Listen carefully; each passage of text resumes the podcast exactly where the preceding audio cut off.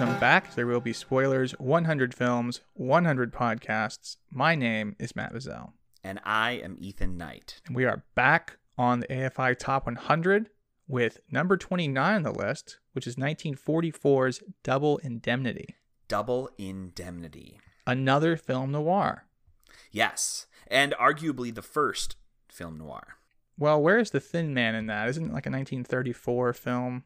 Mm, you might be right. Is that a noir necessarily? I'm new to the genre. Uh, I'm not sure. I haven't. I'm not familiar enough with the Thin Man to really. I, listen, I'm not familiar enough with the genre either to really make that claim. I just read it that it's arguably one of the first, if not the first. I mean, our first experience with film noir was like a couple weeks back with the Maltese Falcon. Yes, and actually, most of my own knowledge of film noir is with sort of neo film noir. So, Like Blade Runner. like Blade Runner, or uh, like uh, that. Other, what's that other Steven Spielberg film? Minority Report, also a neo Oh, okay. film. Sure. Yeah, and just I mean, there are a whole bunch of others that we could probably list off. But yeah, Well, let me start here. This film, based on a novel. hmm yet another. The novel is adapted by Raymond Chandler, hmm another mystery noir writer. Hard boiled, yeah. Yeah, who is known for his character, I think Philip Marlowe. Yes, I and believe Philip so. Marlowe was also portrayed by Humphrey Bogart on the screen. Yes, and actually, isn't our last film noir uh, also a Raymond Chandler adaptation? I don't know. Isn't Raymond Chandler Red Harvest, or am I mixing him up with the other guy? No, that's Dashiell Hammett. Dashiell Hammett. I mix up Dashiell Hammett and Raymond Chandler, but Well, they're- Dashiell Hamlet did Hamlet. Dashiell Hammett did Maltese Falcon and also Maltese wrote Falcon. wrote The Thin Man. Oh, okay, yeah. So they're they're cut of the same cloth, and I don't remember who comes first, but yes, you're yeah, you're right. So there's connections all over, but I think the important thing to do is to start with a plot synopsis. Yes, and there's a lot of plot here, um, and so I I breezed through it as as well as I could, but I'm sure you'll have a few things to add. Uh, so here we go. Double Indemnity is the story of Walter Neff, an insurance salesman embroiled in a murder plot. The film begins with a frame narrative, which is Neff returning to his office in the middle of the night to use his colleague's dictaphone, where he relays the plot in very Edgar Allan Poe style uh, you know, they say I am mad. Here is my confession, right? Sort of thing. So Neff, in flashback for the majority of the film, attempts to have a meeting with a Mr. Dietrichson to re up his car insurance.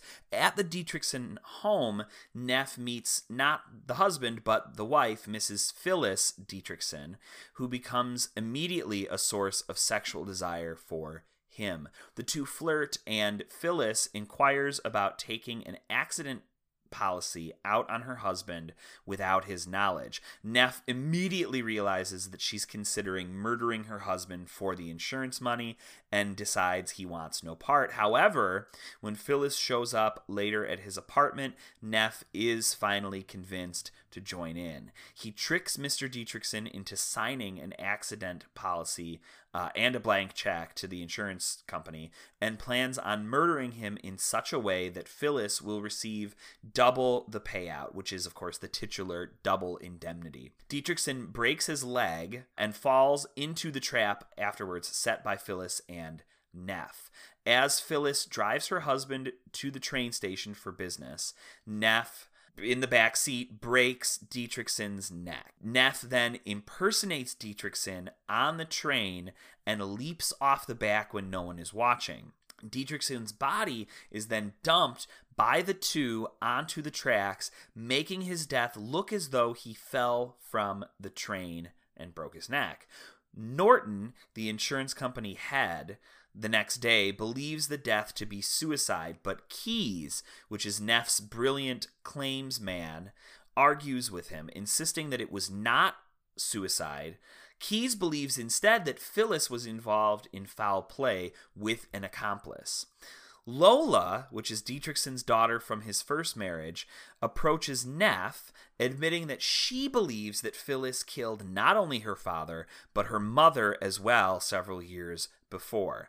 She suspects her ex boyfriend Nino was Phyllis's accomplice because she's seen the two shacking up. Neff begins to casually date Lola while ignoring Phyllis in order to avoid a link between the two to show that he and Phyllis are not linked.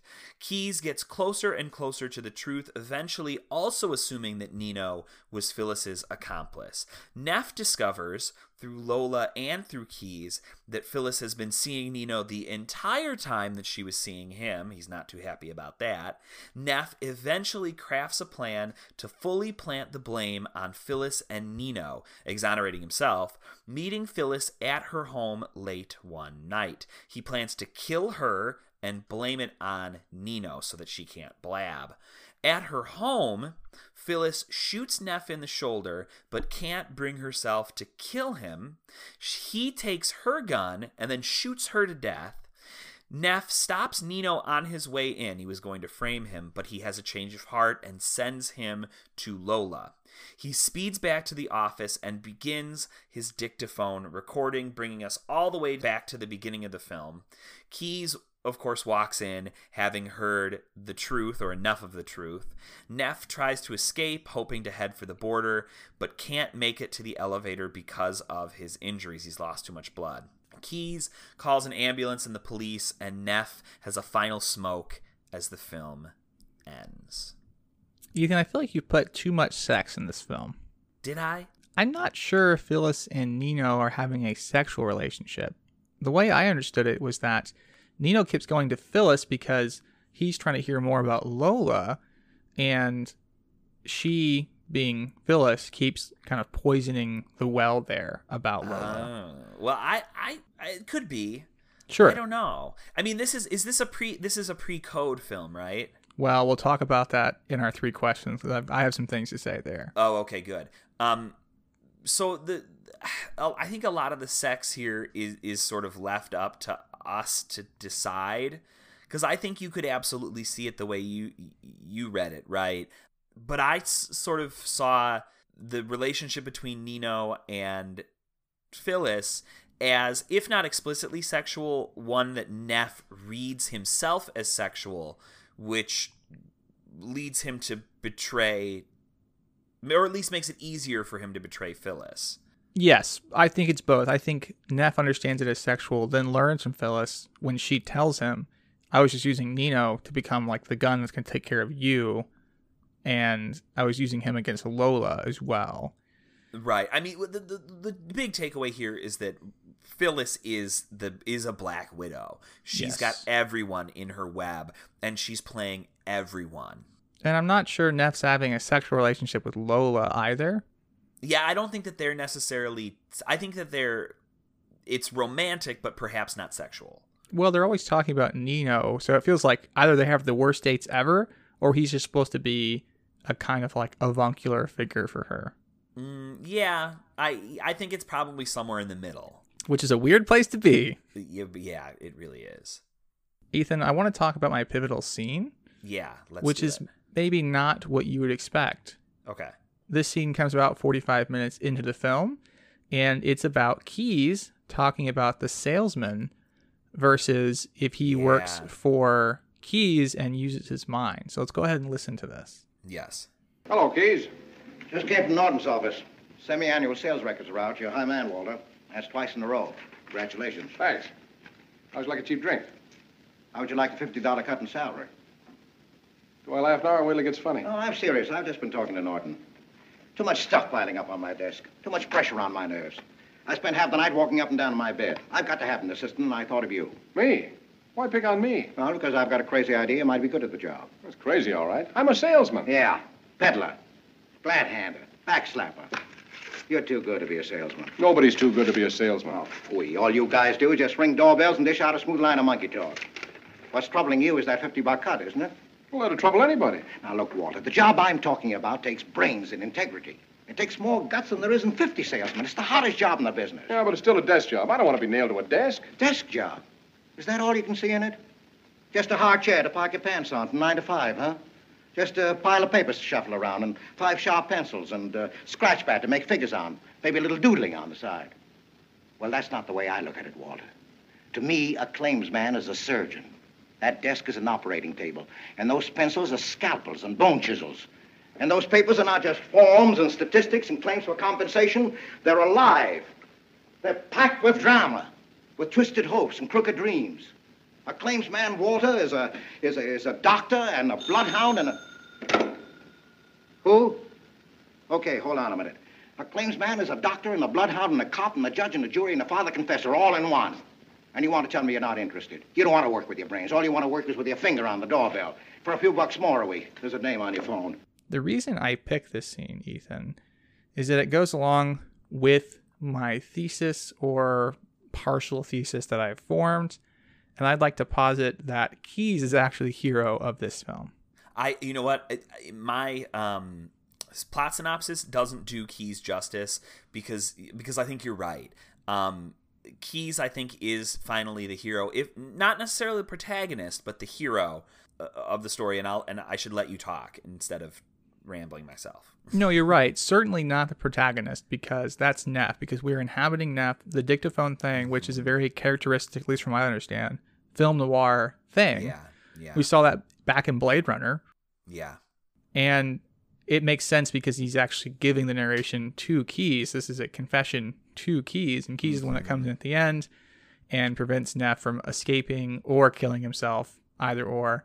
Mm-hmm. There's actually a scene that's cut from the film where it's Neff in the gas chamber and Oh. Keyes walking away, looking into the sunlight, and just being like this lonely man. I think the actual notes say that he's walking away as a lonely person. Oh no, I didn't know about that. I did, you know, I didn't get the chance to do much reading about this film uh, because I was down to the wire uh, in our in my watching and writing bef- before we recorded. So this is all news to me, and that's fascinating. Yeah, so it's actually more centered on Keyes in the alternate. Well, it's not really alternate because we know Neff still is going to go to the gas chamber because he's not going to die here. Yeah, he's gonna go. He's made a full confession. I mean, right? And and you're right. I mean, Keyes is the one who. I mean, he plays the detective in this film. He is this sort of. If we, see, he's almost the antagonist in some ways. Oh, he is the antagonist at the at the back half of the film. Certainly. Yes, yes, at the back half, definitely split between. You know, I, I, I mean, I guess also you, you could also make a, a good argument that uh, uh, Phyllis is is the antagonist as well. Sure, but we have Keyes as our hard boiled, got his stomach hunches detective, Mm-hmm. figuring things out, who's got a code and a system all to his own. Now compare Neff to that, and what do we have? We have this guy who is really kind of sleazy Mm-hmm. and just likes to be out, has no roots, just immediately wants to shack up with this dude's wife with Yeah. some provocation, but she we also know that she's also not a great person either.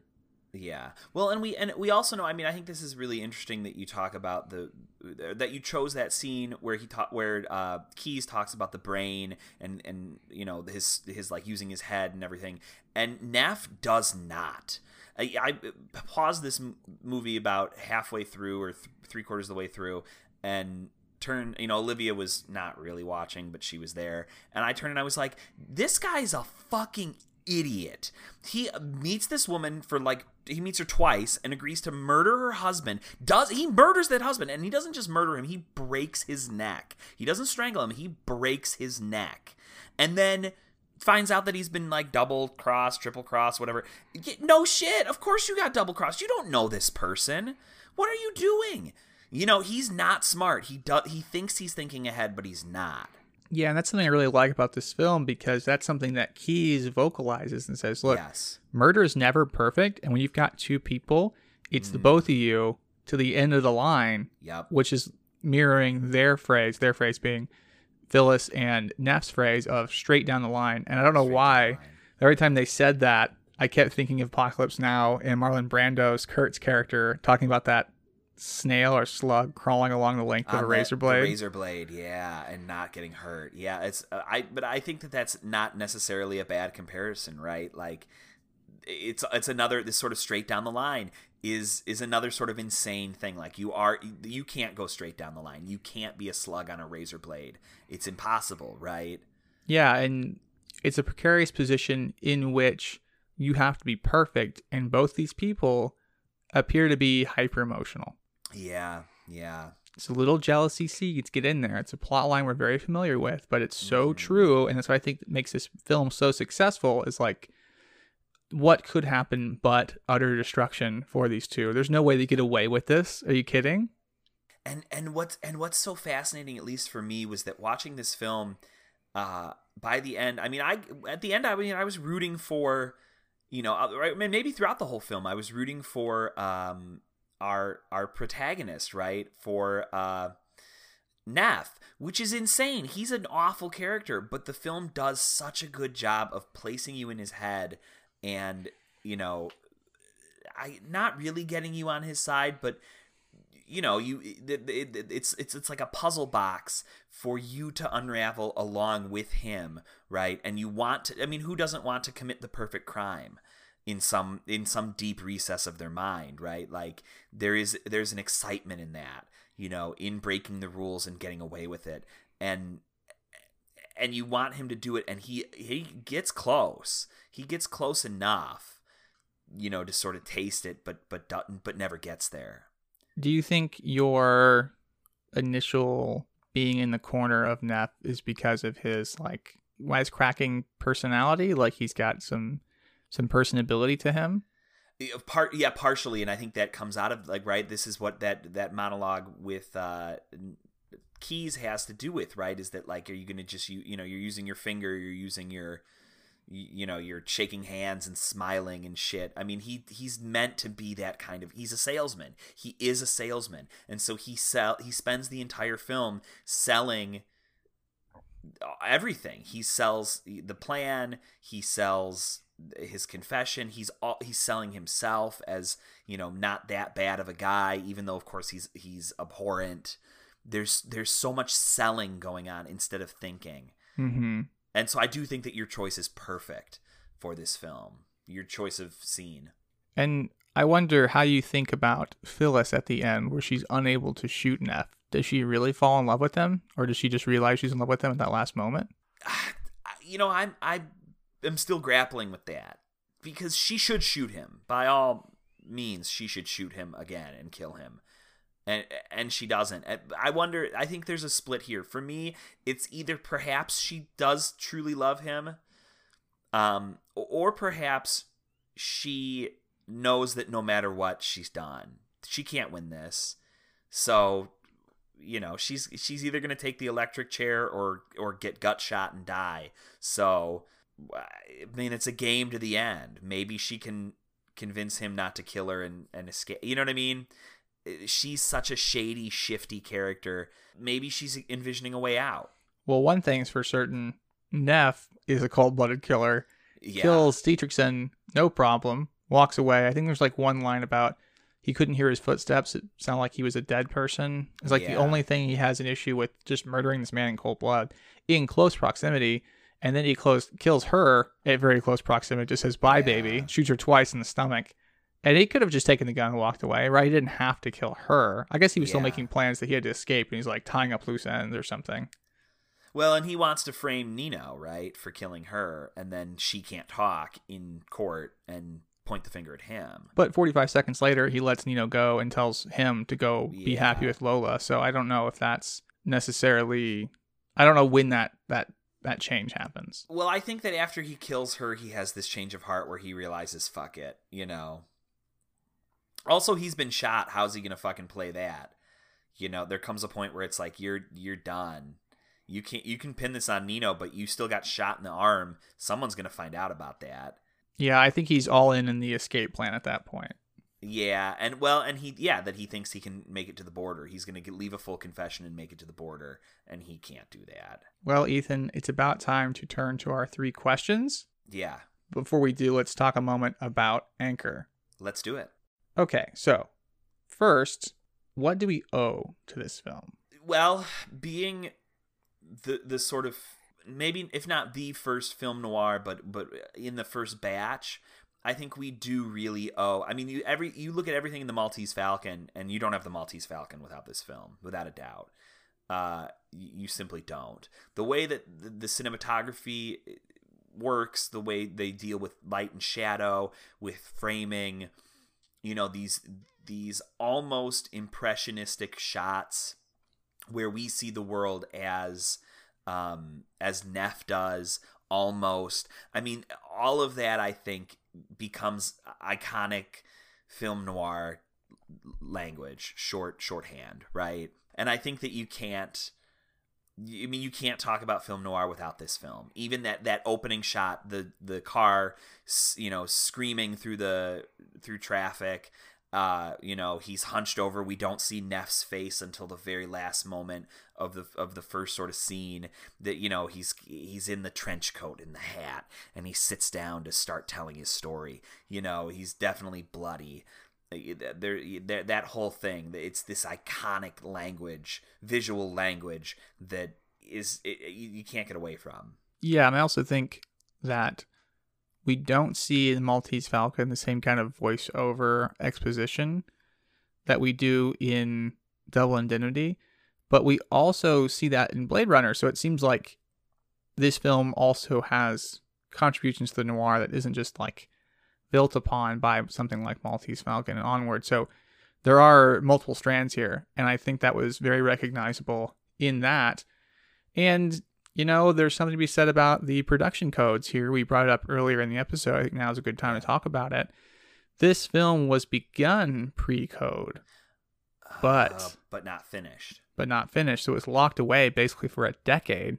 Was trying really? to get yeah, trying to get through this whole mess and that's why you don't see Dietrichson killed on screen. Right. That's why you know Neff smoking a cigarette and mm-hmm. Phyllis is putting her makeup on instead of any kind of like real intimacy there. Right. There's a lot of things that they had to keep doing, and I think that final execution scene was actually cut because of code as well. So they filmed this what in in like in the 30s, and then in the sat? 30s, yeah. Oh, so that's why it's set in the 30s. That makes some wow. That's bizarre. I didn't know that. Yeah, because it comes out 44, but mm-hmm. it's set like 37, 38. Yeah. So it's like, why would they make that choice? But it's because it was contemporary. Right. Wow. Yeah, that's that's wild. And so I think, you know, we can clearly see how some of the stronger parts of this film are taken out because of the codes and some more of the thematic resonances we talked earlier about that final scene and what that might have done for interpretation with Keyes as hero. Yeah and antagonist. I think that we can talk about this as not maybe part of death of the code, but I think this is something that contributes to that camel's back there. Yeah. Well, and and you know what's what's really interesting is that the sort of loss of the explicit scenes, right? The loss of the of seeing the strangling scene because then instead you just you hear the noise and you see uh, Phyllis's face. You see them like you know, like you said, smoking a cigarette, putting on their on her makeup. You know, those sorts of things.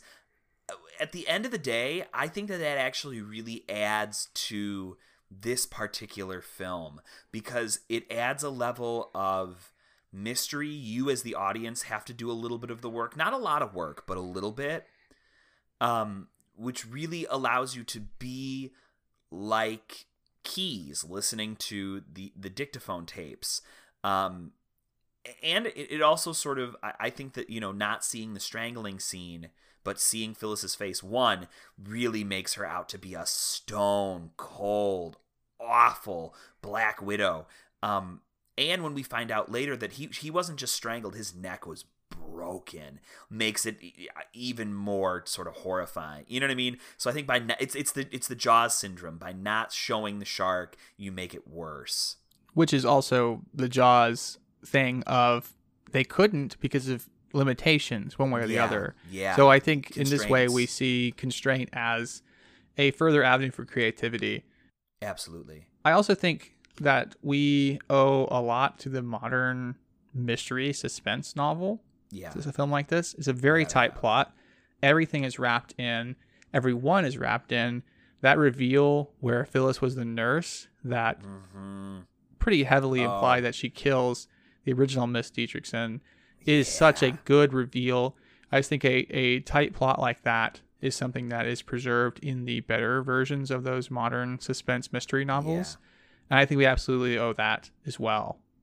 Yeah, and and I think that th- what's what's so fascinating too about this film is that like that reveal with Mrs. D like this is a film that at the at the beginning we know the the ending at least to an extent, right? We know that uh Neff is a murderer. We know he that money and women were involved. Um, but this the film still can can get us with these moments where I mean I was on the edge of my seat there going oh I mean I talked through this film like a ridiculous man. Uh you know I'm like oh no. Oh no she didn't. No. You know I mean I was talking through the whole thing because I was like no she killed oh I you know it was it, and it's and you know the ending. We know what's going to happen. We know the, the end right Mm-hmm. and it still gets us so you're right it is this this such well done plotting you know it's so tight and and so wrapped up it's perfect yeah Well, then, Ethan, does this film hold up? i think the answer is unequivocally yes i think that this even more so than the maltese falcon which i really wanted to like but didn't it, it sort of fell flat for me this film i went in not really having any eh, feelings for it except for that it's a 40s noir film and i was like all right another one of these um, and ended up just i mean i was enthralled by this film i think that it was be- it's beautifully shot i think that the acting is pretty damn good i and i think that that plot just beat after beat after beat after beat gets you I think to be a defender of Maltese Falcons, I do really like that film. I think these are Yeah. companion pieces. You have Yeah. the detective as protagonist, and you have the villain as protagonist in this one. Yeah, so I- I, do think they work really well together. I absolutely agree that this holds up very well. This one was great. Everyone knows I'm very much on record about good, solid plot and how it is very important to me alongside of thematics. And so, absolutely, this film holds up. We've talked often about visually black and white holding up very well, and so it hits Yeah. all of those notes and holds up great. it, yeah it truly does So, our final question, Ethan, is do we care about this film? And I think, yeah, I think the answer is is again pretty straightforwardly yes. As something that i- one of the er noir texts, you know, as something that has the the kind of um, thematic cinematic reach that it does, uh, it it really does help to establish, if not single handedly, establishes that language of uh, of the noir of that kind of mystery and it just does it so well. It does it so well. I agree. I'm a big fan of this film. I definitely do care about it. think I might also really like the noir genre, so Yeah. I'll have to keep paying attention to that.